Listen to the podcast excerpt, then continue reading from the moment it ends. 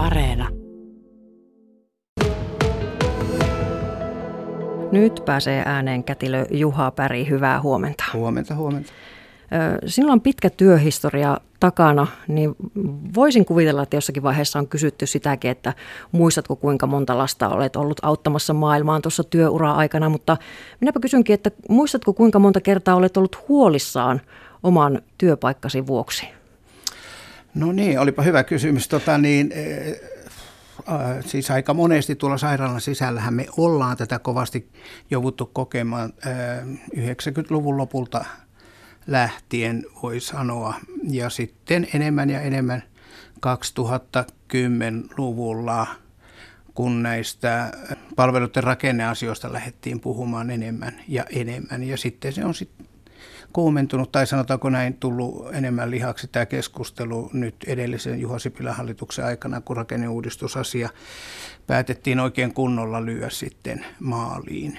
Hmm. Eli näinä vuosina sieltä 90-luvun lopusta lähtien, silloin, sanotaan nyt silloin 90-luvun lopulla tuon Lippusen hallituksen aikana niin puhuttiin terveyspalveluista enemmän ja terveyshankkeista, kaiken näköistä paras-hankkeesta. Mentiin palvelut edellä, ihmisten tarpeet niin huomioiden, mutta sitten eh, vanhasen ja mitä hallituksia niitä nyt ollut Jäätemäkeä ja Kiviniemeä, niin eh, vähine erin on siirretty tänne rakennepuolen uudistamisen suuntaan ja noiden EU-potilasdirektiiviasioiden kautta nämä rakenteet no, nousi pöydälle Framille, että kuinka niitä, niitä sitten pitäisi järjestellä. Ja tässä Juha Sipilän hallitus sitten aktivoitu oikein kunnolla ja pari, pari sote-sopuakin valtakunnassa tehtiin, kunnes sitten Juha Sipilän aikana koko juttu meni nurin ja nyt sitten viime kesän, siis edellisenä nyt kesällä, niin tota, laki saatiin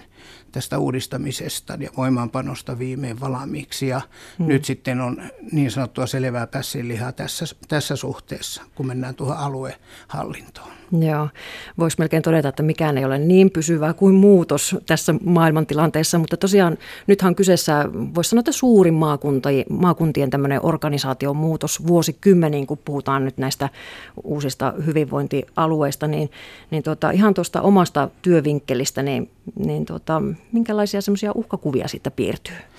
No tästä piirtyy se suuri uhkakuva, kun tähän rakenneuudistamiseen niin kuin liittyen on lakin kirjattuna päätetty, että kootaan näitä rakenteita ja näitä palvelutuotantoja tiettyihin sairaaloihin ja se tarkoittaa, että jostakin niitä sitten vähennetään niitä toimintoja. E, ja tota niin, e, tämä suuri uhkakuva on siinä, että meidän seutukunnan alueella tämä erikoissairaanhoidon palvelutuotanto joutui suurennuslasinalle niin kuin oikein kunnolla ja, ja, ja, ja, ja julkista keskustelua syntyi siitä, että Täältä vien palveluita, kootaan niitä palveluita Rovaniemelle, kuten suunnitelmassa on, valtakunnallisessa suunnitelmassa on. Ja tota, silloin kun täältä niitä viiään, niin kansa kyllä kysyy ja on kysynyt, että hoho, mikä järki tässä nyt on, koska me tarvitaan ne palvelut.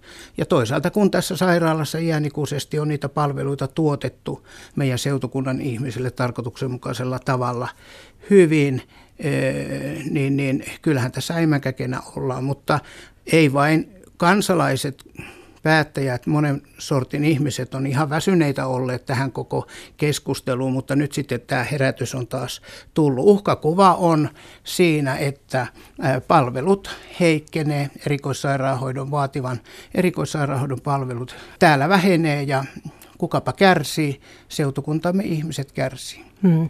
No tälläkin hetkellä esimerkiksi tuolta ylempää Lapista lähdetään pitkille synnytysmatkoille kohti Rovaniemeä ja, ja jos sitten semmoinenkin tulevaisuuden näkymä olisi, että, että täällä Länsipohjassa ei enää synnytettäisi, niin varmasti tämä alan ammattilaisena, niin et ainakaan ole taputtamassa käsiä yhteen, jos tämmöiset matkasynnytykset lisääntyvät.